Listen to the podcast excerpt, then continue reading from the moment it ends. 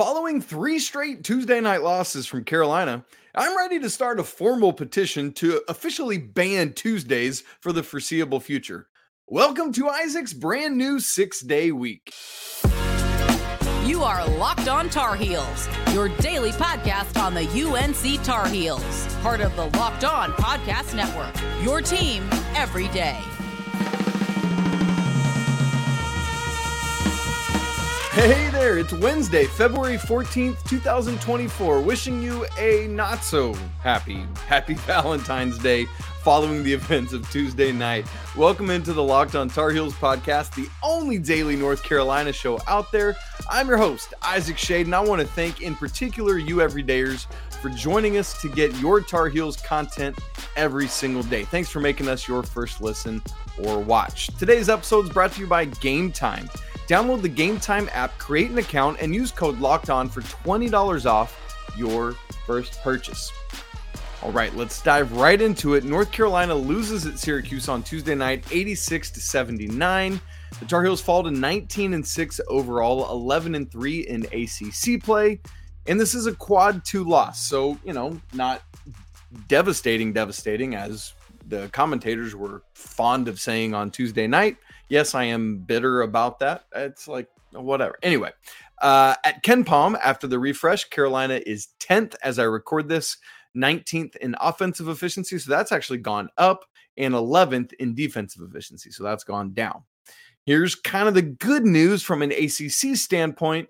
Carolina still leads the ACC, but by the skin of their teeth. Thankfully, Virginia also lost on Tuesday night. So as things stand now, Duke is a half game back of Carolina, and Virginia is a whole game back of Carolina. You still control your own destiny, but Carolina just keeps giving back the cushion and the buffer that everyone gives them. Okay, let's get into just talking about this game and unpacking it the loss at Syracuse. Very seriously, I'm so glad there's no game next Tuesday not really because of the superstition of it, although I am incredibly superstitious. As a baseball player, would never step on the foul line, all of that. Like I've worn the same hoodie the last three Saturdays that Carolina has played. That's what we're talking about here. Um, but also, legitimately, I'm glad there's no Tuesday because Carolina needs a rest. They've ridden their starters hard. The guys are weary from travel, as we talked about on yesterday's show, and they need this break. So Virginia Tech Saturday at home, and then whew, breather. By the way, the the no uh, banning Tuesdays joke. Shout out to our guy James Wilson on the Locked On Tar Heels Discord for that uh, joke. I made it, and he was like, "Dude, I already made that a while ago." I was like, "All right, cool." You get credit, my man. By the way, if you're not part of the Locked On Tar Heels Discord community, come join us. The links in the show notes. Here's the other good news about Tuesdays. There's no Tuesdays in the NCAA tournament, and uh, there's only one more Tuesday game all year long because Carolina also won't be playing on Tuesday in the ACC tournament, and that's uh, at home against Notre Dame the last week of the season. So it's time to regroup.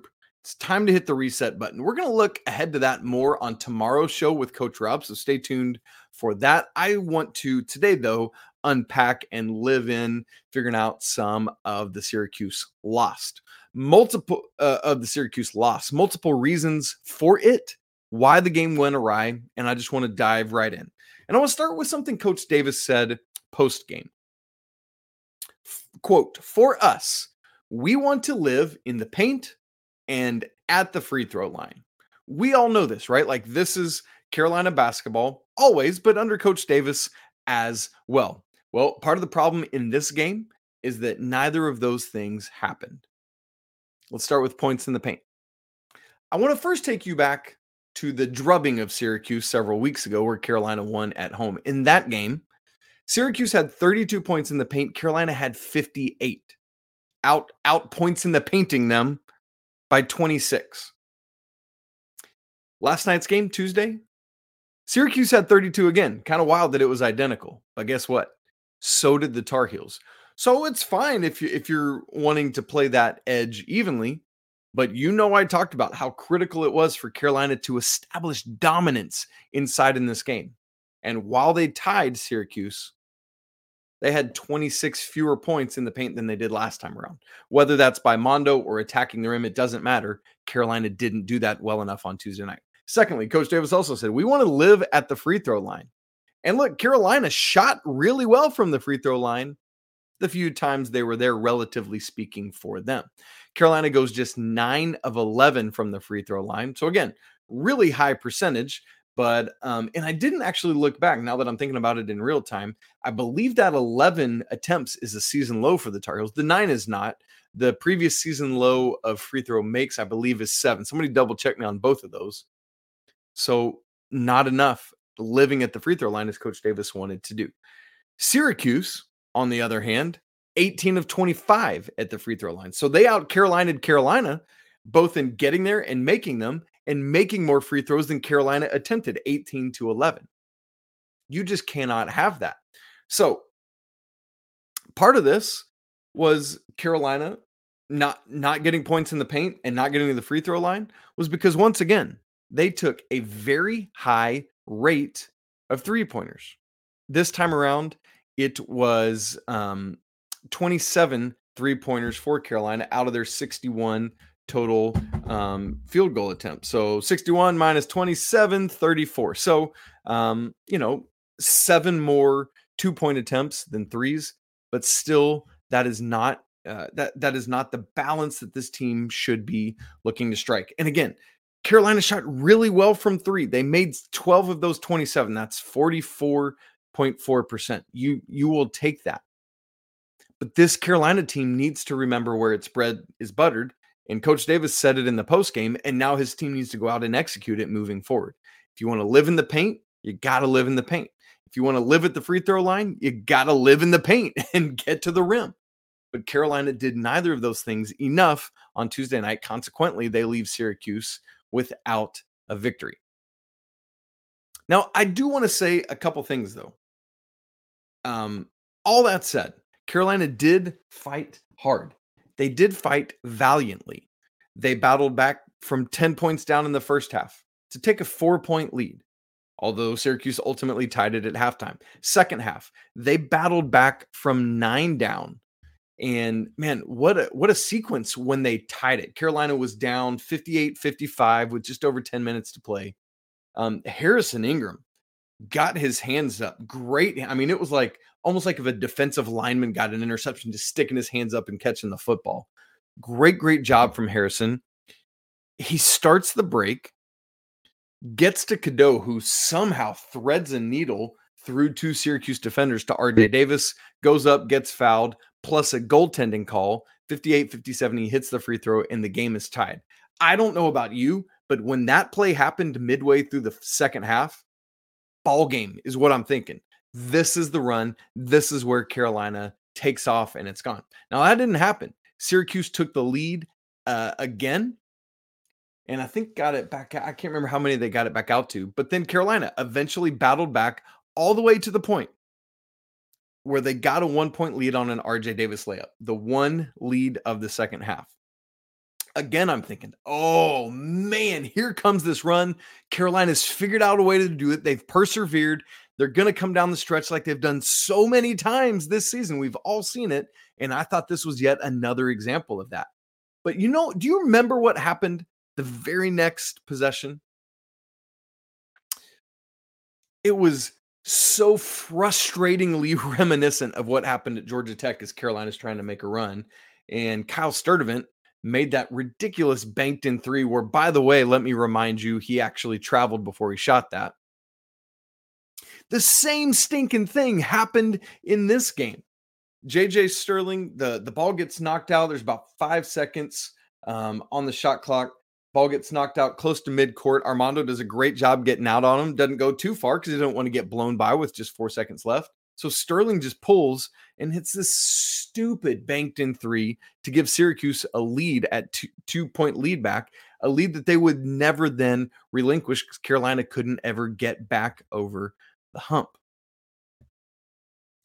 I like we're banning Tuesdays and we're banging banning banked in shots. no more of that either. You know, are you with me? Come on, man. But here's the deal. Carolina still should have been able to to battle back but they faltered in the end. We're going to talk more about that closing stretch here in a little bit. But honestly, I think part of that was Carolina's road weariness and their lack of utilizing the bench as much as they should. We were looking for more production out of the bench in this game. We got it. 10, 10 bench points after just one bench point on Saturday at Miami. It was obviously incredible to have Seth Trimble back in the lineup. Um, he played 11 minutes, but he only played 11 minutes and he's typically playing 18 to 22. I think some of that is just getting him back in conditioning after being gone for two games. But then only two other Tar Heels played. Jalen Washington played nine minutes. Jalen Withers played seven minutes. That's just not enough bench production, especially when you're going up against a team who is depleted and who you who you want to try to run out of the gym. And I know Syracuse was being very deliberate with what they were doing and all of that, but Carolina had the opportunity to force the issue. Paxton Wojcik, look, I he didn't play in this game, but in Seth's absence, he's played 18 plus minutes in both of those games. He's got to be at least good enough to get some minutes to help you out in these moments so that you don't have three Tar Heel starters playing the entire 20 minutes of the second half. And I think that's part of faltering down the stretch. Paxton Wojcik didn't see the floor, and neither did Zayden High. So I'm uh, really curious to see like eh, the bench just continues to shrink more and more and more. Now, we've talked about all these things. Carolina was unable to live in the paint and at the free throw line as they wanted to, but there were some other issues. And perhaps the biggest, if not those, was Carolina's inability to defend, or maybe it was Syracuse's ability to make shots, or maybe a combination of both. We'll talk about that in just a second, right after I tell you that this episode is brought to you by Gametime. We're just about a month away from college basketball conference tournaments, and eh, maybe you don't have tickets, but your team is making a wild run. Gametime would be the perfect place to get last minute tickets so that you don't miss out on all that excitement. It's the fast and easy way to buy tickets for all the sports, music, comedy, theater, whatever near you. Gametime has killer last minute deals, all in prices, views from your seat, and a best price guaranteed. They're the only ticketing app that gives you complete peace of mind with your purchase. I love this little thing that Gametime does. It's called Zone Deals. You pick the section and Gametime picks the seats, but you get big time savings. So take the guesswork out of buying tickets with Gametime, where you can buy tickets in seconds with just two taps. Download the Gametime app, create an account, and use code Locked On for twenty dollars off your first purchase. Again, that's twenty dollars off your first purchase at Gametime with code Locked On. Terms apply. Download Gametime today. Last minute tickets, lowest price guaranteed. All right, perhaps the biggest single issue in this game was North Carolina's defense. And quite frankly, it was unfortunately RJ and Elliot. And I think a lot of this is not their inability to defend. A lot of it is where a lot of the season they've been able to punch above their weight in terms of defending bigger um bigger players from the opposition. But this time around with a 6-4 Judah Mintz and a 6-4 JJ Starling, for the majority of the night, it was too much for them to handle. Simply just not enough stops for Carolina's defense. Syracuse shot 62.5% for the game, actually shot over 60% in both halves. And when we get to the shady stat of the game, I've got a wild stat for you about that. Look, Carolina did not have an answer for the Syracuse backcourt. Sterling finishes or Starling finishes with 23 points, Judah Mintz 25. That's 48 of Syracuse's 86 points combined. And they did that very efficiently, I might add. 17 of 26 combined for those 48 points. Really good stuff by those guys. You got to give it to them. Um, but they were getting in the lane, they were making tough shots and making Carolina pay for their inability to guard. Here's what's weird and, and confounding almost about the defense. It's been so good for so long. You know, you'll often hear me talk about KenPom. Another one of the great statistical college basketball websites is Bart Torvik. A lot of you are probably aware of it. One of the things I love about Torvik's website is you can look at data within specific periods of time and how a team was performing there. So I want to look at Carolina's defense in the first part of ACC play and then this uh, stretch where Carolina has lost three out of five to try to suss out what has been the issue or the culprit. I think it might be the defense. Carolina had that 10 game winning winning streak. The first two of those were Oklahoma and Charleston Southern. Let's lop those off and start at the beginning of the main chunk in ACC play, which just so happens, by the way, to coincide with Carolina's beginning of 2024 calendar year. So when you take those eight games leading up to the Georgia Tech game, where Carolina lost, basically January 1st through 29th, Carolina, per Bart Torvik, had the second best adjusted defensive efficiency in the nation in that span during the eight game winning streak. Since then, the three losses in five games that Carolina has experienced from the loss at Georgia Tech to the loss at Syracuse last night, from that span from January 30th through present day, Carolina's defensive efficiency is not second. It's not even 10th or 25th or 50th or 100th. It is 129th in that span. That is a massive and precipitous drop off. Carolina's got to get that figured out and get back to doing what they've been doing on the defensive side of the ball. One of the things Harrison Ingram talked about after the game, specifically in the Syracuse game, was how capably Syracuse was utilizing their pick and roll game. And he just kind of his throw off was we couldn't really stop it. So Carolina's got to figure something out with that, whether it's continuing to reevaluate ball screen defense, whether it's better communication, whether it's as Harrison talked about, um, following those comments, like just a, a, better pride in defending your man, or as Joel Berry talked about um, on on Twitter after the game. So I forget how he phrased it, but something about um, man your ground, basically like you got to take ownership of this get more pride in stopping them from getting what they want. That's the thing that good defenses do is uh, recognize what you what you're trying to do and stop you from getting there. Make you go to your second, third or fourth options consistently. And the, th- the thing is, offensively, I thought Carolina did enough to win. If if I gave you these, let me give you these shooting numbers, and you would say, "Oh, okay, great. 47.5% field goals, 44.4% from three, and 81.8% from the free throw line, while scoring 1.234 points per possession. And that's Carolina did all that while starting the second half 0 of 9.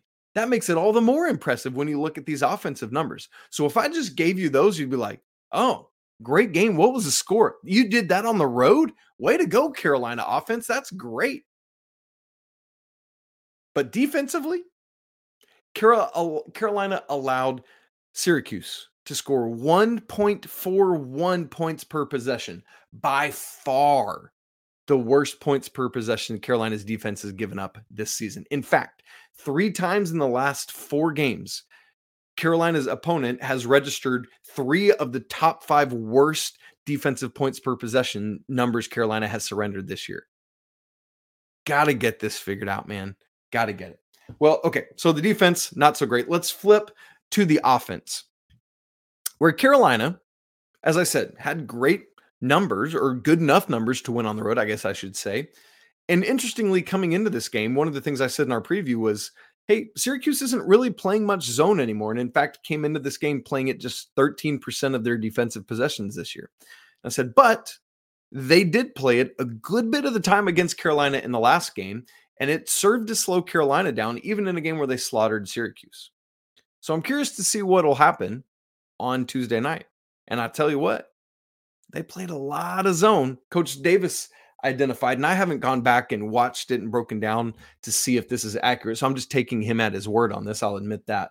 Um, that that Syracuse was mostly going zone after makes and going man after misses. Well, the problem is when Syracuse is hitting 60 plus percent of their field goals, they're getting back into their zone a lot, 60% of the time.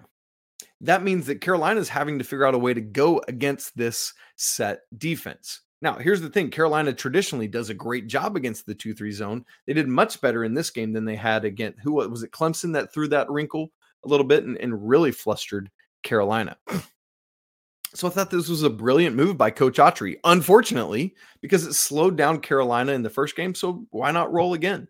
Even going back to Harrison Ingram, he admitted how weird it was to go against this, how it slowed down the team.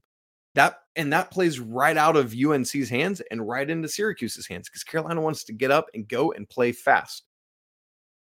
Harrison even used the word stagnation, talking about guys just not doing what they, you know, like the movement that needs to be there. And against the zone, you if you get lulled into sleep, you have played into their trap. Because the zone, you need just as much movement to be successful as you do against a man-to-man defense. You need someone flashing on the baseline back behind that line. That was one of the questions Garrett Clemens asked that we didn't get to on the live postcast. He said, in the zone, why wasn't there more player movement on the baseline? Garrett, I think honestly, a lot of that was Mondo being hobbled as he was and not being able to do a ton in the second half. And he was there a little bit, but it, it wasn't enough. I would have liked to have seen more Jalen Washington in the second half with his activity doing it, or maybe even Harrison get down there or something of that nature. Um, Brandon Willis asked a, a, great question on the live postcast that maybe others of you are wondering as well. He said, Why were Elliot Cadeau and Harrison Ingram playing offense from the foul line? That pushed Bacot way too deep and no one was setting screens. So, Brandon and others who might be wondering that same thing, it's a great question. Here's how you attack the Syracuse zone you actually send someone to that spot in the zone because that's the soft spot. Work at getting them the ball so they can facilitate, whether it's um, finding a big down low because then that Armando's defender has to push up and then you can find a pass around Armando. Or if other guys close in on you, then you can kick to Carolina got a lot of wide open corner three looks in this game, for example. So that's why you see someone flashing there to that spot. Now, traditionally, Brandon and others, what's interesting, and I talked about, I thought it was brilliant by Coach Autry to go to the zone. Here was a great move from Hubert Davis. I saw a lot of like poorly coached game kind of comments after this. I thought Coach Davis's decision to put Elliot in the middle of the zone was really wise and really smart and not what you traditionally do. So I'm not here for that Coach Davis slander after this game because typically you would put a Harrison Ingram, an Armando Bacot in that spot. Why? Because they're taller and they can see over defenders to be the one to distribute. Elliot is obviously not that but he was the one camped out in the middle for the majority of this game. Why? Because he's Carolina's best facilitator. So a lot of times, RJ was serving as the de facto point guard, bringing the ball up, letting Elliot get into the middle. And we saw that work multiple times well, getting good looks for teammates at three, finding Armando a couple times for a dunk or a, a, a nice layup at the rim. So brilliant and unique stroke of coaching by Coach Davis to put Elliot there. Um, and so I'm I'm for that. But and and and Elliot's number, you know, we talked about how is Elliot going to follow up the performance that he had Saturday at Miami. He didn't have the same level of scoring, but he did have seven assists and just one turnover. And I think there might have even been a couple assists that he didn't actually get credit for. And let's give the whole starting unit credit. All five starters had at least three assists in this game. How about that? that's way to share the ball, guys. We'll get to assist percentage here in just a little bit, but you can see the forerunning that it's going to be good. So uh, I liked the move of having Elliot in the middle, and I thought he did a good job. But ultimately, the zone served to slow down Carolina, not let them get into the offense they want to run. And Carolina was not active enough or precise enough, consistently enough to get what they needed to get. Again, talking about settling for those threes that we talked about earlier. Now, Brandon's other question was no one was setting screens. Well, Brandon, part of that is against the zone, you typically don't set a ton of screens. Although, let me give a caveat. A lot of times, Carolina will actually screen the top of the Syracuse zone uh, to be able to utilize some movement that way. So you saw that some, but typically against the zone, you're not going to see as much screening action as you normally would in man defense. So um, Carolina's defense not good enough, uh, and the zone offense wasn't precise enough enough of the night. It was at times, but not in totality. Well, after a season of mostly closing well down the stretch of games, Carolina has had some trouble doing that lately. That and the rest of the Four Corners recap coming up in just a second. Right after I tell you that this episode's brought to you by FanDuel. North Carolina, the wait is almost over. FanDuel, America's number one sportsbook, is finally coming to the Tar Heel State. On March 11th, you'll be able to bet on all your favorite teams in all your favorite sports. With FanDuel, there's tons of ways for you to get in on the action. You can bet on everything from the money line to over unders to which team will win the next Tobacco Road rivalry this year, all on an app that's safe secure, and super easy to use. Plus, with live betting, you could even pick like which player will put up the next bucket or the one after that or the one after that.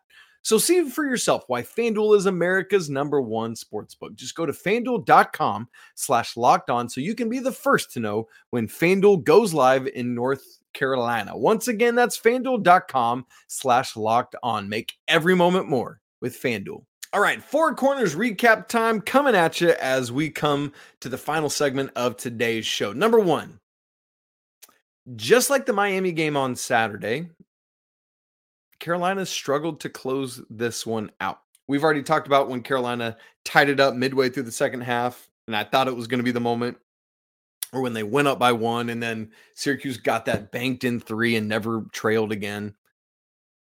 Here's the thing about the closing stretch of basketball games so many times this season it has gone really right and really well for the tar heels they've executed they've they've made the plays they need to make they've shown why this this veteran team can do it but in this one not so much in the final two minutes and two seconds so the final 122 seconds of the game carolina who had to that point in the second half only committed one turnover. By the way, kudos to the Tar Heels for getting road turnovers under control in this one. Just 11 total instead of 11 in the first half. In the first 1758 of the second half, Carolina committed just one turnover. But in that final 122 seconds, they committed four turnovers. Two, I believe, were Cormac and two Harrison. Now, some of them, I can't squarely put it on those guys. Like, uh, th- there was the play where it was stripped and they had to go to this really crazy granular level to even look like maybe Harrison touched it with his pinky. I didn't think it was enough video evidence to overturn, but whatever. And then there was the other time Cormac, uh, it was an Armando Bacot block. Cormac Ryan had it, and before he could really even realize he had it or make a move, it was stripped from his hands, bounced off his knee, and um, Syracuse ball. So you can't completely fault those, but it still stinks. So in that closing stretch, Carolina had essentially back to back to back turnovers, three of those four, that allowed Syracuse to build a, a four point lead into an eight point lead. And then unfortunately, Cormac had another turnover with just about 34 seconds left, and the Heels down five at that point.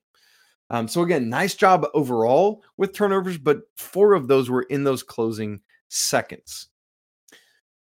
Um, and it really hurts because like that that first turnover I talked about, RJ Davis had just hit a three-pointer to get the lead down to 4. Plenty of time left on the clock. You don't even have to start fouling yet. Carolina gets a good defensive possession. Armando gets a block. It comes to Cormac, and that's the play where I just talked about that it was stripped and bounced off his knee. Um, and then, literally on the ensuing Syracuse possession, he almost had a defensive rebound, but it was kind of just knocked away from him, and and he couldn't corral at Cormac, unfortunately, and then he committed a foul, and Syracuse goes to the free throw line. Like it's just that's the way this game went down the stretch. Sometimes, like some of that is is not being strong enough with the ball. Sometimes the ball just doesn't bounce your way. That's sports, man. Especially life on the road. I don't like it, but but we deal with it. And that whole sequence took a critical minute off the clock in when you only had like two and a half minutes left. And by the way, with all these reviews, too many of them too long. Let's go. I know you you we got to get calls right. I hear you.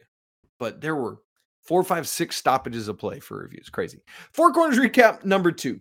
Carolina did not take enough advantage of interior opportunities. Look, this needed to be a massive massive Armando Bacot game. And look, he had good numbers 14 points, 10 rebounds, was efficient from the field, perfect from the free throw line.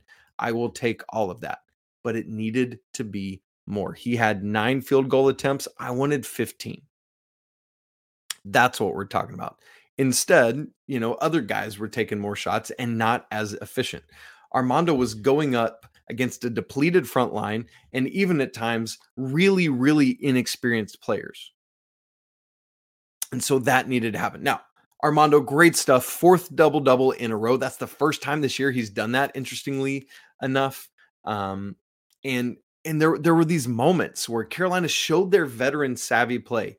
They got um, I forget which big it was, got his second foul, had to go to the bench with five and a half left in the first half. Carolina immediately goes inside to Armando, easy layup. There just wasn't enough of that in this game. Carolina again allowed the Syracuse zone to kind of dictate the terms of engagement, and they didn't make it happen.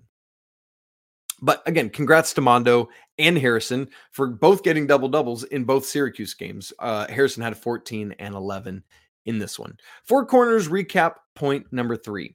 We talked about this some following the Miami game, but it kind of the trend continued a little bit. RJ Davis's shooting, particularly from two. Let me give you the numbers of the last four games. Two point field goals. He's been nine of 35, which is 25.7%. And what's even weirder is that in the four games before that, he was 28 of 48, which is 58.3% on two point field goal attempts. Why has it cratered so much? But also, weirdly, in the same stretch where he's tw- shot 25, 26% from two, he shot 43.2% from three, 16 of 37 in these last four games. What, so what's going on there? I've got a couple thoughts. Let me give those to you. I think defenses, the way they're playing RJ, is tougher right now. They're saying we're not going to allow RJ to be the one to beat us. That started with Duke really, you know, corralling him, and that's kind of been a a, a game plan lately. So Carolina's going to have to figure out how to get that going. I think some of it is tired legs. We go back to the conversation we already had about Carolina not utilizing enough bench. Hopefully, Seth will get back into to game shape um, and and can give RJ more of a blow and breather. Um, and I also haven't gone in depth on this to look at at the shots and other things, but it feels like RJ's been having to take more late shot clock shots later. And I know a lot of times those would end up being threes, but he doesn't settle for that. He'll get into the lane, but still, uh, that that could be a factor as well. So uh, just just odd. So we're going to keep our eyes on RJ's two point field goal percentage going forward a little bit. Um, but to RJ's credit, extends his Carolina record streak of making multiple threes in a game 22 straight games now. He's made multiple threes in 23 of 25 games this season, and at least one made three in every game this season from RJ Davis. What he's doing is insane. Do not forget it. All right. Finally, and fourthly, on our four corners recap, is Carolina's assist percentage was 65.5% in this game, 19 assists on 29 field goals. That's tied for the second highest assist percentage this season, behind only the Tennessee game. And what's interesting is this is now five straight games for the Tar Heels where they've been able to assist on 50% or more of their made baskets. But weirdly, that also coincides with Carolina losing three of five. Hmm. So that's just something I'm trying to reckon with because I love assist percentage. I love teams sharing and playing well. But in these five games where they've been over 50%, they've lost three of them. Is there a correlation there or is it just random uh, coincidence? I, I, haven't put enough brain power to that yet, and I, I want to keep thinking about it. But these five straight games of 50% assist percentage or higher is the second longest streak of the Hubert Davis era. All right, finally, the Schade stat of the game. I told you I had a wild, bonkers number about Syracuse's field goal percentage in this game. And while we're still calling it the Schade stat of the game, this actually comes from Matt Bowers, who's part of the, the Carolina Sports Information team and, and does the write up typically after games. He said this quote, it was the first time an opponent shot at least 60% in both halves against North Carolina since February 14th of 2015. That's almost exactly 9 years ago to the day since someone has had the kind of shooting day that they did against the Tar Heels. So I say that to say, yes, the defense was not good enough. But also, Syracuse shot made their shots and and those two things have to go hand in hand. Like your defense could be bad and the opponent can miss shots and it, it looks like you had a good defense, right? Um, but so kudos to, to Syracuse for taking advantage. But again, so you're not going to win many ball games when a team's doing that. But also, you're not going to see many ball games where that happens. I expect that to be a one off, not uh, the rule. I expect that to be the exception, not the rule. So, um, reminder now you've got an opportunity in front of you. Six remaining regular season games. Again, you still control, control your own destiny in the ACC race. You've got four of those games at home, including back to back to back games. And the two remaining road games, while they are probably your toughest two remaining road games, Virginia and Duke, are the you know two not the closest. The Duke one's the closest, and Virginia is one of the closer road games. So, got to get it together. Got to figure it out down the stretch. We'll see how Carolina responds on Saturday. The way things are going, it's kind of guaranteed to win because win loss win loss win loss win. if the pattern holds. That's it for today's episode of Locked on Tar Heels. Thanks so much for joining me as we have a therapy session after we all as we always do after a loss. Come join us in the Locked on Tar Heels Discord community. The links in the show notes. If you haven't already subscribed to our show, we'd love to have you do that on audio and video. If you're watching, smash the like button so we know you were here as well. It's always a great day to be a Tar Heel. We'll talk again tomorrow with Coach Rob, but until then, peace.